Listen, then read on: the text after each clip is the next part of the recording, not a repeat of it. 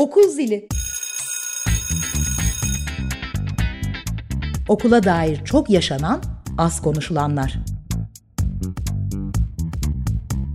Hazırlayan ve sunan Ayşe Alan.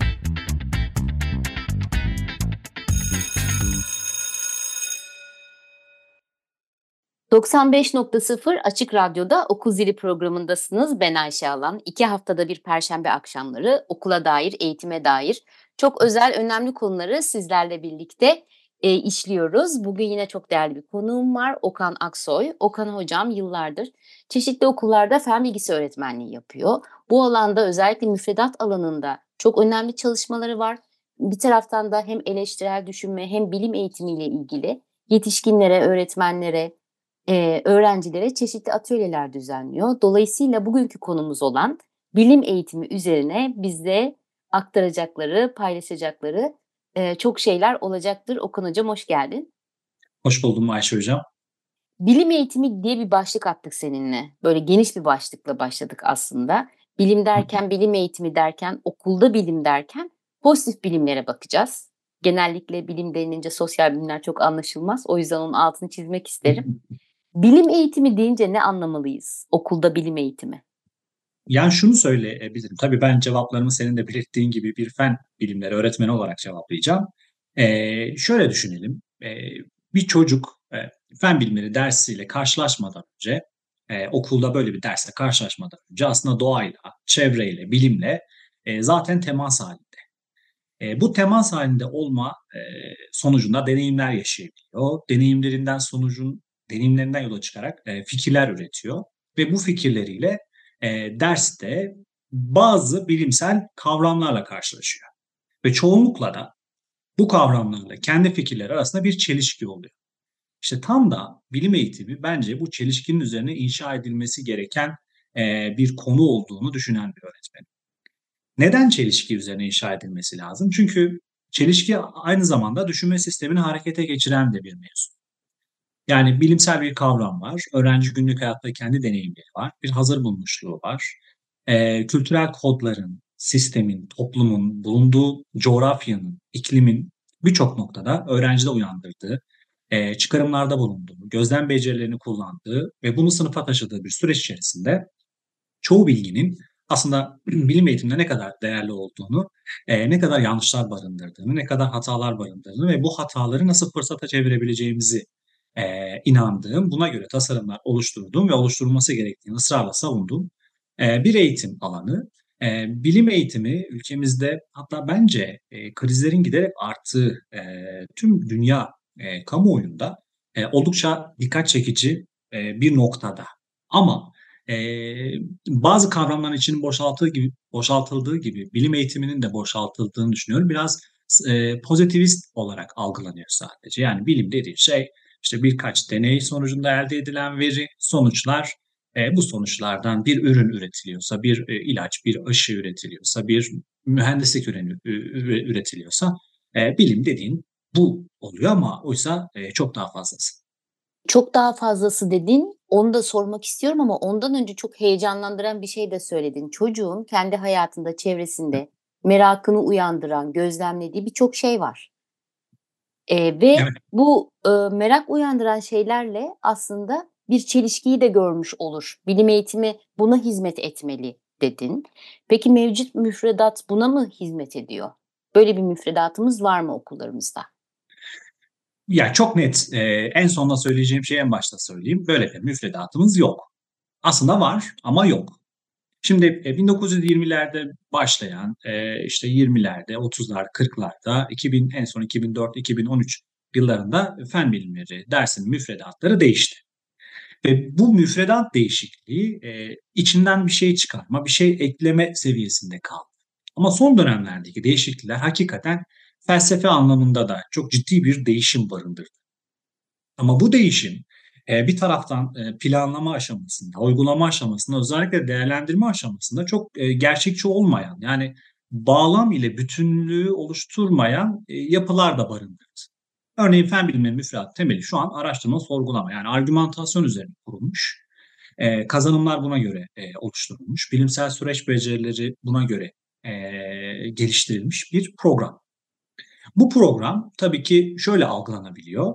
Ben öğretmen olarak baktığımda elimde bir kazanım var. Bu kazanımı öğrencilere aktarmam gerekiyor. Tek yönlü bir akış oluyor genelde bu. Üzülerek söylüyorum. Ee, ama oysa müfredat bir öneri olarak düşündüğümüzde, ben bunu öneri olarak değerlendirdiğimde kendi yapılandırma becerimi gösterebileceğim, bir öğretim tasarımı oluşturabileceğim bir alan olarak değerlendiriyorum müfredatı. Ama e, bu eğitimi almamış, yani şu an popüler bir konu olan ya da farklı bir şekilde eğitimin dinamiklerini karşılayacak e, yetkinliklere e, yüksek öğretimde karşılaşmamış bir öğretmen ya da e, bununla ilgili çalışma yürütmekte zorlanan, meslektaş dayanışmasından biraz kopuk e, kalmak zorunda olan bir öğretmen hakikaten bu müfredatı doğrudan sınıfa, e, bu çelişkiyi sınıfa taşımasına imkan veren bir müfredat değil. Zaten e, son dönemdeki bu müfredat değişikliğine yine dikkatle takip ediyoruz. E, müfredatın içerisinde sadece müfredatla de- değerlendirmek de olmaz. Birçok rapor yayınlanıyor. Bu raporlar çok popüler raporlar. Ee, birçok alanda e, hem bakanlığın hem farklı sivil toplum e, kuruluşlarının, eğitim odaklı sivil toplum kuruluşlarının üzerinde durduğu, işte yakın zamanda açıklanan bir PISA raporuyla birlikte sürekli belli başlı kavramlar dönüyor. Bu kavramlarda işte veri var, bu kavramlarda gözlem becerisi var, bu kavramlarda işte geleneksel fen eğitiminin e, dışındaki bilimsel süreç becerileri var, çıkarım becerisi var. E, dijital alanda bunları ilişkilendirme var. Bunların tümüne baktığımızda e, bir müfredatı bir öneri olarak değerlendiren öğretmen olarak e, çok, sınırları çok genişletmek gerekiyor. Özellikle ihtiyaç duyulan noktalarda. Ama doğrudan e, kendisini uyguladığımızda çok eksik kalıyor maalesef. Anlıyorum. Şöyle sormak isterim. Mesela beşinci sınıftan sekizinci sınıfa kadar ortaokul düzeyinde biz öğrencilerimize nasıl bir fen bilimleri eğitim veriyoruz? Yani içeriğinde neler var? Ne öğreniyor çocuk? Konu olarak, beceri olarak da sonra konuşalım. Ya konu olarak tabii ki önemli konular, önemli kavramlar var ve bunlar sarmal şekilde ilerliyor. beşinci sınıfta karşılaştığı bir kavram altı, yedi ve sekizinci sınıfta daha da genişletilerek e, biliş seviyesi temel bilişten üst bilişe doğru kaymaya başlayan, te- temelde bu hedeflenen bir içerik söz konusu. beşinci sınıfta örneğin işte e, güneşle ilgili yapılan çalışma altıncı sınıfta güneş sistemine dönüyor. yedinci sınıfta evren evrene dönüyor. E, ama sekizde mevsimler diye e, başka bir ünite oluyor. Ya da e, yani programın kendisinin çok iyi yönler olduğu gibi öğretmen kanalında da çelişkiler yaratıyor. Bu çelişkilerin en çoğunu ben şahsen altıncı sınıfta yaşıyorum. E, ve sekizinci sınıfta yaşıyorum. altıncı sınıftaki bir öğrenci E, vücuduyla ilgili, sistemlerle ilgili bir üniteye e, e, giriş yapıyoruz. Bu ünitede e, her bir sistemi ve sistem, yani sistem düşüncesinin çok önemli bir konu bir kere. Sistem düşüncesi, sistemler ünitesinde çok işe yarayan inanılmaz harikulade bir yaklaşım. Bunu deniyoruz biz, bunu oluşturmaya çalışıyoruz sınıflarında.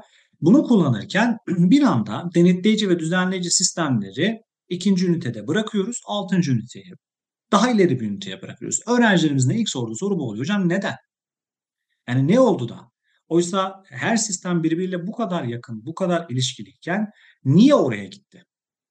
Ya da e, bu kadar yoğun bir müfredatın içerisinde bir kavram yağmuru oluşuyor. Yani kavramsal öğretim çok önemli. E, bu kavramları boca etmek e, ne kadar etkili olabiliyor? Bir soru işareti koyuyoruz. sekizinci sınıfa döndüğümüzde özellikle fen bilimlerinin E, toplum temelindeki krizlerle ilişkisinin çok güzel bağlantılar kurabileceği kazanımlara sahipken bir sınav stresinin zaten sınav mevzusunun e, buna hiç alan açmadığını, sadece çoktan seçmeli sorularda e, böyle sıkışıp kalması bile başlı başına büyük bir problem. Bir de üzerine bazı kavramlara e, değinmeden e, bazı şeyleri anlatıyoruz. Yani bir şeyler söylüyoruz ama o kavramı kullanmamamız gerekiyor. Söylememiz gerekiyor çünkü çıkarıldı müfredat. Şimdi böyle bir e, yama şeklinde oluşturulan e, müfredatlar, kazanımlar, içerikler e, sınıfta öğrenci tarafından bir de sorgulama üzerine inşa edilmiş bir ders esnasında öğrenciler tarafından doğrudan fark ediliyor. Hmm, anlıyorum. Ben de tam e, şeyi sormak istiyordum. Yani ortada bir sınav gerçeği varken hani sekizinci sınıfta öğrenciler L G S sınavına hazırlanıyor. Buradaki sorulara e, sen baktığında ve özellikle bütün ya da sadece sekizinci sınıf desem, sekizinci sınıf müfredatı, becerileriyle bu sınav arasında gerçek bir ilişki var mı? Varsa bu da sorun değil mi? Çünkü o zaman bilim eğitiminden uzaklaşıyor olur muyuz? Becerilerden. Yani sanki varsa da sorun, yoksa da sorun gibi bir e, durumdayız gibi geliyor bana. Tam da böyle. Bir kere yani programın felsefesine yer alan bu sarmallık, bu bütüncül yaklaşım e, bir kere sınavda söz konusu değil. Yani sınavda sekizinci sınıf konuları çıkıyor. E, bunlardan sorumlu gibi dursalar da tabii doğrudan bu eksik kalır bu ifade. Çünkü e, bazı kavramlar, bazı konular altıncı ve yedinci sınıfa doğrudan ilişkili. Hatta bazen beşinci sınıfla bile ilişkili. Ama hiç bu beş, altı, yedinci kademelerden alakalı olmayan üniteler e, sınavda çıkıyor. O zaman bu doğrudan bir, bir sıralama sınavı olmasının hakkını veriyor maalesef. E, böyle de olduğunda o zaman sadece sınava sıkıştırmak da bu becerilerin nasıl geliştiği, nasıl e, e, transfer becerisiyle topluma e, günlük hayatta, günlük hayattaki problemin çözümü aktarıldığı ile ilgili kocaman soru işaretleri oluyor. Bunu bir de tüm ülke genelinde düşünülürse e, bunu böyle yap, yapmadığı ifade eden okullar var. İşte dil çalışmalarla öğrencilerin bu becerileri farklı alanlara taşıması gerektiğini, taşıdığını söyleyen okullar da olsa bir bütüncül bakıldığında eğitimle fırsat eşitliği de e, ifade edildiğinde böyle baş köşede e, o zaman e, bir yani ikinci, üçüncü, beşinci çelişkimiz yine karşımıza çıkıyor. Aslında iyi bir şey yapmaya çalışırken daha çok üzerimize yük aldığımız, yani yıllardır konuştuğumuz aslında eğitimde sorunla karşı karşıya kalıyoruz. Bence sorunu çok net bir şekilde ortaya koyduk. Okan Hocam, ben senin e, müfredatla ilgili çalışmaların olduğunu da biliyorum. Yani alternatif hatta bir müfredat yazdığını biliyorum. Fen bilgisi müfredatı. Biraz belki ondan da bahsedersin. Çünkü bundan sonra kalan e, süremizi şunun için kullanalım. E, nasıl bir beceriler topluluğu ya da daha özce söylersem bilim okuryazarlığı diye bir şey var mı? Bunu ortaokul seviyesinde öğrencilere nasıl kazandırabiliriz? Senin idealindeki müfredat ve beceriler nelerdir? Evet, ya ben bu soruyu duyunca çok heyecanlanıyorum bir kere. Çünkü benim hayalimdeki e, bir şey böyle e, ütopya e, değil aslında. Yani olabileceğini göstermek istediğim şey. Yani bu gerçekleşebilir. Ve ben de bunu e, alanda çalışma uğraşan, meslektaşlarıyla paylaşımda bulunan bir öğretmen olarak e, fen bilimleri dersinin temelinde, hatta birçok birçok e, bilim e, alanının temelinde, hatta toplumsal krizlerin temelinde de biraz eleştirel düşünmenin yattığını e, düşünüyorum. E, buna göre bir e, çıkış noktam var. E, özellikle temel hedefim, hatta ortaokulda değil ilkokuldan itibaren başlayarak öğrencilerin kendi düşünme sistemlerinin iplerini kendi ellerine alması. Bu ipleri kendi eline aldığında çok önemli noktalarla karşılaşıyoruz. Birkaç tane örnekten bahsedeceğim. Eğer bir öğrenci ya da bir yetişkin, zaten yetişkine gelene kadar bu süreç içerisinde çok ciddi bir e, düşünme engellerine sahip oluyorlar. O zaman biz doğrudan bunu e, bir fen bilimleri müfredatına nasıl yerleştireceğimizi düşündüğümüzde her bir e, eleştirel düşünme becerisini e, kazanımlarla, var olan Milli Eğitim Bakanlığı'nın öğretim programında yer alan kazanımlarla birlikte bir e, bağlam entegrasyonunu gerçekleştirerek bir çalışma hazırladık. Bu çalışmaları uyguladığımızda fen bilimlerinde çok önemli beceriler var, beceri setleri var. Bunların başında da bilimsel süreç becerileri geliyor ve temel bilimsel süreç becerilerine baktığımızda da işte gözlem gibi, sınıflama gibi, iletişim kurma gibi, çıkarım ve tahmin etme gibi temel bilim, e, bilimsel süreç becerileri var. Ama bir taraftan da işte üst düzey beceriler söz konusu ki e, bu beceriler birçok O E C D'nin raporlarında, E, PISA'nın raporlarında, e, bakanlığın yayınladığı raporlarda, e, işte e, uluslararası programlar, A B programları gibi işte e, farklı programlar içerisinde de sıklıkla geçiyor. Hem de yukarı sıralarda geçiyor. Yani bu değişkenleri kontrol etme mevzusu var mesela. Bir hipotez mevzusu var, bir veri mevzusu var. O zaman biz öğrencinin kendi düşünme sistemini dizayn edebileceği e, ve bu dizaynı gerçekleştirirken düşünme engellerinden arındırabileceği, bunların farkına varabileceği, en basitinden bir ikna girişimiyle karşı karşıya kaldığında e, kendisine sunulan argümanı nasıl tespit edebilir, bu argümanı nasıl değiştirip dönüştürebilir, nasıl veriyle destekleyebilir, hatalı argümanları bulup kendi argümanını nasıl bilimsel süreç becerilerini kullanarak ortaya sağlıklı bir e, ifade, bir iddia ve bir gerekçe koyabilir düşünüyoruz. Bu çalışmaları yaptığımızda karşımıza şöyle bir örnek çıkıyor Ayşe Hocam. Şöyle düşünün, bir öğrenci e, uçak hareket esnasında, seyir esnasındayken arkasında bıraktığı beyaz izlerin e, bir kimyasal ilaç olduğu haberi ile karşılaştığında hemen e, oradaki e, düşünme hatasını, dezenformasyonu anla tespit ediyor. Diyor ki neye göre? Neye dayanıyor? Neden böyle bir şey? Bunun bağlamı nedir? Ve beşinci sınıf öğrencilerin ifadeleri bunlar. Ya da e, su yüz derecede kaynar. Çok net bir bilgi olarak söylense de ilk soru şu oluyor. Hangi şartlarda? Her zaman mı? Kesin bilgi mi? Yani bu sorularla birlikte aslında öğrencinin kendi düşünme sisteminin iplerini eline almaya başladığını görünce ben de oldukça seviniyorum. Peki nasıl yapabiliriz bunu? Şöyle yap- e, tasarladık. beşinci sınıftan sekizinci sınıfa kadar her bir kazanımı inceleyerek eleştirel düşünme becerileri e, çok geniş kapsamlı beceriler, farklı e, programlar, farklı e, tanımların olduğu, farklı becerilerle ifade edildiği bir süreç olmasından dolayı da e, işte yorumlama gibi, e, analiz etme becerileri gibi, çıkarımda bulunma becerilerinin her birine nasıl değebiliriz, bunları nasıl sınıfta gösterebiliriz, e, zin derdine düştük. Bunu da sınıftaki soruların gücüyle e, temel olarak hedefledik. Çalışmalarımıza bu yönde gittik ve şunu gördüm ben. Örneğin e, fen bilimleri dersi için e, bir araştırma konusu, araştırma sorusu, hipotez kurma, değişkenleri kontrol etme gibi kavramlar çok değerli. E, bu çalışmalarla birlikte aslında çok zorlandığımız bu değişkenler mevzusunun çok daha rahat ilerlediğini gördük. O zaman işin biraz daha özüne girdiğimizde evet biz düşünme sistemini demokratik bir ortamda Ee, özgür bir düşünme sistemiyle gerçekleştirirsek o zaman bilim eğitiminin ne kadar güçlü ilerlediğini de deneyimliyoruz. Çok güzel bir özet oldu ama daha çok şeyde durmak, e, duymak istedim. Sen biraz önce çok heyecanlıyım bu konuda dedin ya, ben de duyunca çok heyecanlandım. Çünkü bu anlattığın şeyler aslında sadece fen bilimlerine hizmet eden şeyler değil, beceriler değil. Diğer derslerle de konuşması gereken, hatta sosyal bilimlerinde, diğer derslerinde aslında içinde bulunması gereken temel eleştirel düşünme becerileri. O zaman yanlış anlamadıysam sen diyorsun ki fen bilimleri eğitiminin bilimsel süreç becerileriyle eleştirel düşünme becerilerinin aslında birlikte verildiği bir e, programı olmalı. Ve bunu Aynen. yapmak da zor değil. Zor değil. E, hakikaten zor değil. En temel nokta, birinci nokta özellikle e, az önce söyledim, demokratik bir ortam oluşturulacak. Demokratik ortam sayesinde her bir öğrenci kendi ifadesini, kendi argümanını, kendi iddiasını kendisine ait bir parça gibi kabul etmeden, çekinmeden ortaya koyabilecek. Böyle olduğunda bu argümanı nasıl değerlendirmemiz gerektiğini, nasıl parçalara ayırabilmemiz gerektiğini, nasıl güvenilir, geçerli bir noktaya getirmemiz gerektiğiyle ilgili bir süreç değerlendirme çalışmaları, bir sonuç değerlendirme çalışmaları, bir beceri geliştirmeye yönelik çalışmalar sonucunda Ee, öğrencilerin rutin halini, yani düşünme rutinleri oluşturuyoruz. E, bu rutinlerde e, haliyle soruları doğuruyor ve sorular da soru doğuran soruları doğuruyor. O zaman biz de soruların gücünü kullanarak bu işi hakikaten e, heyecanlı ve keyifle ilerletiyoruz diyebilirim.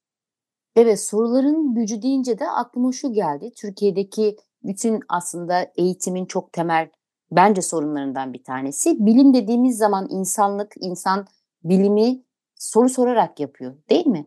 Önce neden sorusunu Hı. sorarak ya da nasıl, olabilir mi gibi soruları sorarak yapıyor. Böyle ilerlemiş. Yani bilimsel gelişmede böyle sağlanmış. Ama bunun tam tersine okulda hiç soru sormuyor. Bilim eğitiminde Hı. soru soruyor mu şu anki müfredatta? Öyle bir beceri var mı? Karşılıyor mu? E, tam anlamıyla karşılamıyor ama buna e, kapı açan, buna imkan sağlayan e, Çok çok güzel şeyler var, kazanımlar var örneğin. İşte bu kavram yanılgıları ile ilgili işte buna değinilmez ya da bu nokta açılır gibi alt e, açıklamalar var. İşte biz de bunu kullanıyoruz. Eğer doğrudan Ayşe Hocam kavram da yoksa ben şunu yapıyorum.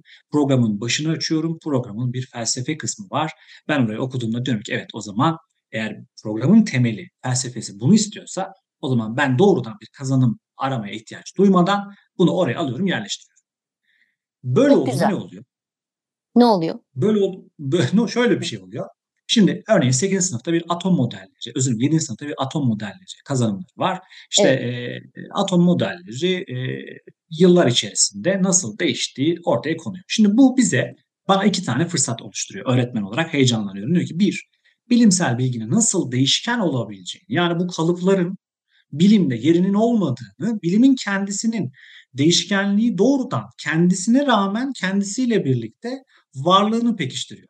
İki, bu bilim atom modellerinde e, ısrarla bir erkek bilim insanı görüyorsunuz. Ta başlangıçtan sona kadar, gelene kadar e, bir e, sekizinci sınıfta da bu böyle. E, işte bir periyodik cetvel kazanımlarında bir erkek bilim insanı görüyorsunuz. Şimdi öğrenciler şunu fark ediyorlar. Bilim, ki örtük bir mesaj var. Yani bilim erkekler tarafından yapılan bir şey. Eğer eleştirel düşünmeyle ilgili yapılan çalışmalarda bu doğrudan fark ediliyor. Yani bu işle, bu, bununla ilgili çalışma yapan hiç kadın bilim insanı yok mu sorusu öğrencilerden geliyor, gelebiliyor. Gelmese bile ben öğretmen olarak e, sorunun buraya gitmesini sağlayacak e, ufak sıcak noktalar bırakıyorum. E, böyle de olduğunda aslında e, bir toplumsal bütünlüğü, ortak iyiliği, düşünme sistemi ve bilimsel süreç becerileriyle bile, bileden kastım şu, hani ayrık gibi göründüğü için ayrık olmadığını göstermeye çalışıyoruz aslında.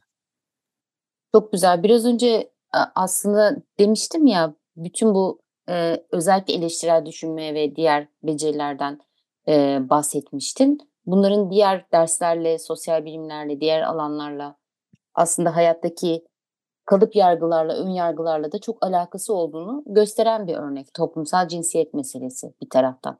Şimdi Okan Hocam, ben sana biraz daha Türkiye'nin bilim yapma karnesiyle ilgili bir şey sormak istiyorum. Bir bilim öğretmeni olarak bir şey soracağım. Belki hatırlarsın, on yıl oldu sanırım. Ee, Çalışma Bakanımız şöyle bir şey söylemişti. Bizden bilim adamı demişti o. Bilim adamı çıkmaz, olsa olsa ara eleman ülkesi oluruz biz demişti. Bilmiyorum, hatırladın mı? Evet. Ee, bu eğitimin içinde olan bir öğretmen olarak Türkiye'deki bilim yapma potansiyelini, şu anki durumu, öğrencilerinin içindeki belki bilim aşkıyla birleştirerek sen nasıl değerlendiriyorsun? Ya ben büyük haksızlık olarak diyorum. Yani cevap, tek cevabım büyük haksızlık. Ee, hem de öyle güzel bilim insanları e, hem var hem adayları var ve ben doğrudan şunu deneyimliyorum hocam. Sınıfa girdiğimde buna yönelik bir ders tasarımıyla, yani rastgele öğrenmeyi e, hedeflemeden hakikaten e, ciddi bir öğretim ö, bir öğretim senaryosu kurduğumda şunu görüyorum ki ya çocukların işte anlamakta zorlanır e, ön yargımın, kendi ön yargımın, ya çocuk acaba bunun farkına varacak mı sorularımın ne kadar boşa çıktığını görüyorum. Öğrenciler hakikaten bilimsel bilgiye, eleştirel düşünmeye, sorgulamaya o kadar açlar ki ve bunu sınıfta sünger gibi çekip sizin düşünme sisteminizi de zorluyorlar. Sınırlarını geliştirmenizi e, yani böyle sizi itekliyorlar resmen. Ya şöyle düşünün, bir çalışma yaptık geçen yıl sekizinci sınıf öğrencilerimizle. Seçmeli bir dersti. Bu seçmeli derste e, sürdürülebilir kalkınma amaçlarıyla ilgili yaptığımız çalışmada sürdürülebilir şehirlerle ilgili, yani neden Ankara özelinde neden bu trafikle ilgili problem var? Bu problem öğrenci gruplarından bir tanesinin cevabı şuydu. Çünkü egosantrizmle, yani her şey insana bağlı olduğunu düşünme. Her şey benim önceliklim demeydi. İkincisi, ikinci grubun verdiği cevap, ki çalışması, projesi ona yönelikti, şu cevabı verdi. Ya öğretmenler bunun en büyük e, baş sorumlusu. Ya da müfredat. Neden? Çünkü bunun en iyi öğrenecek yerin okul olduğunu düşünürüz ama okulda müfredatları taradılar. Türk müfredatını, yabancı müfredatları. Bizim bu konuda çok zayıf kaldığımızı tespit ettiler. Şimdi düşünsenize, bu konular yetişkin olarak öğretmen eğitimlerinde bile çok da üzerine durulmayan bir mevzu. Demek ki biz öğretim senaryolarını, öğretim tasarımlarını bu nokta çerçevesine genişletirsek, değerlendirirsek, Eylül'de başlayan Haziran'da biten şeklinde değil, bir sürdürülebilir sürece yaydığımızda e, nereye gidebileceğini görüyoruz. E, zaten bunu gerçekleştiren Türk bilim insanları da saygıyla anıyoruz. Çok güzel. Yani aslında çocuklar konuşmaya, düşünmeye, tartışmaya, soru sormaya çok açık, çok hazır. Ama kesinlikle. bunun bunun koşullarını aslında oluşturmak gerekiyor. Ee, onu duyuyorum senin anlattıklarından. Yavaş kesinlikle. yavaş yavaş yavaş sonuna geliyoruz programın ama şunu da eklemek isterim. Bizi sadece eğitimciler değil, aynı zamanda veliler de dinliyor. Eminim, eminim e, birçok veli, anne baba e, çocuklarına mı bilimsel anlamda, bilim eğitimi anlamında, fen bilimleri alanında desteklemek için e, bazı arayışlarda bulunuyor olabilirler. Onlara tavsiyelerin var mı? Neler yapabilir? Nasıl destekleyebilir ebeveyn çocuğunu? Yani şöyle biraz beylik ifadeler olmasın ama yani e, olsun ben, hocam. Olsun. Olsun. Peki, biz de öğretmeniz, konuşabiliriz. Yani merak konusu hakikaten çok değerli. Bu bunun evet. beslenmesi, beslenmesi lazım ve e, demokrat tekrar söylüyorum demokratik bir zeminde olması gerekiyor. Yani öğrenci kendini güvende, çocuk kendini güvende hissetmesi lazım. Ne demek güvende hissetmesi lazım? Bir kere e, kişiliğe saldırının gerçekleşmesi gerekiyor. Yani bu ifade söylenir mi? Hiç sana yakıştı mı? Ya bu nereden çıktı? Bu ne kadar tırnak içerisinde işte bir, bir, bir şey kelime, bir soru. Ne kadar tuhaf. Hayır. Bu kişiliğe saldırı ifadeleri. Bunun yerine argümanla ilgili değerlendirmelerde bulunması gerekiyor. Öğrenciyle bunu bu, bu iki şeyi sağlıyor. Bize bir, öğrenci ya da çocuk şunu biliyor ki söylediği şey kendisine ait bir parça değil. Yani söylediği şeyle ilgili bir yorumda bulunulduğunda kendisiyle ilgili bir yorumda bulunulmuyor. İkincisi demek ki bu değişebilir. O zaman ben şu an güvendeyim. Hataları fırsata çevirmek gerekiyor ve olağanlaştırmak lazım. Yani hatta zaten bilimdeki bu hata payı o kadar değerli bir pay ki e, bunların da desteklenmesi lazım. Bunun fırsat olarak görülmesi lazım. Üçüncü olarak da e, özellikle bu e, hata kısmında e, kendilerinin iddialarını gerekçelendirme eğilim. Yani düşünme rutini, ben bunu çok seviyorum. Hocam düşünme rutini olarak değerlendiriyorum. Öğrenci, e, çocuk bir iddiada bulunabilir. Bu iddia gerekçelendirilmesi gereken bir iddia olduğu rutinleştirilmesi lazım.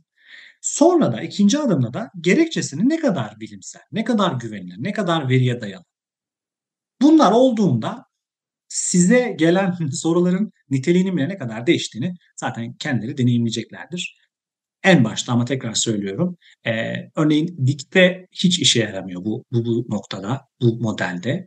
Ben öğrencilerime de söylüyorum. Ben öğretmen olduğum için size bir lütufta bulunmuyorum. Ee, size bir hediye de vermiyorum. Ben yukarıda, sen aşağıda değilsin. Yatay zeminde iletişim kuruyoruz. Benim seninle ilgili istediğim her nokta, e, seninle ilgili aldığım her kararın mutlaka bilimsel bir sebebi var. Ve ben sana bunun sözünü veriyorum. Kişisel e, isteğe bağlı bir e, ifade bulmayacaksın. Ben sana bilimsel sebebini açıklayacağım ama aynı şeyi senden de bekleyeceğim.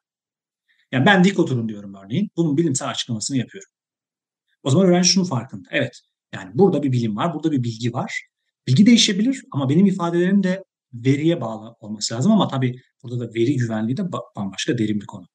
Harika. Üstelik bir taraftan yapılan araştırmalar da şunu gösteriyor. Belki bunu da ekleyebiliriz. Hakikaten öğrenciler, elbette evde de bunun yansıması vardır, öğretmenin düşünme biçimini kopyalıyorlar, modelliyorlar sınıfta. Öğretmen nasıl düşünüyorsa, nasıl konular arasında ilişki kuruyorsa, biraz önce senin verdiğin örnekler mesela, bilimsel cevap vermek, argüman oluşturmak, alt metni okuyabilmek gibi pek çok şey var. Ebeveynlere verdiğin e, tavsiyeler de çok değerliydi.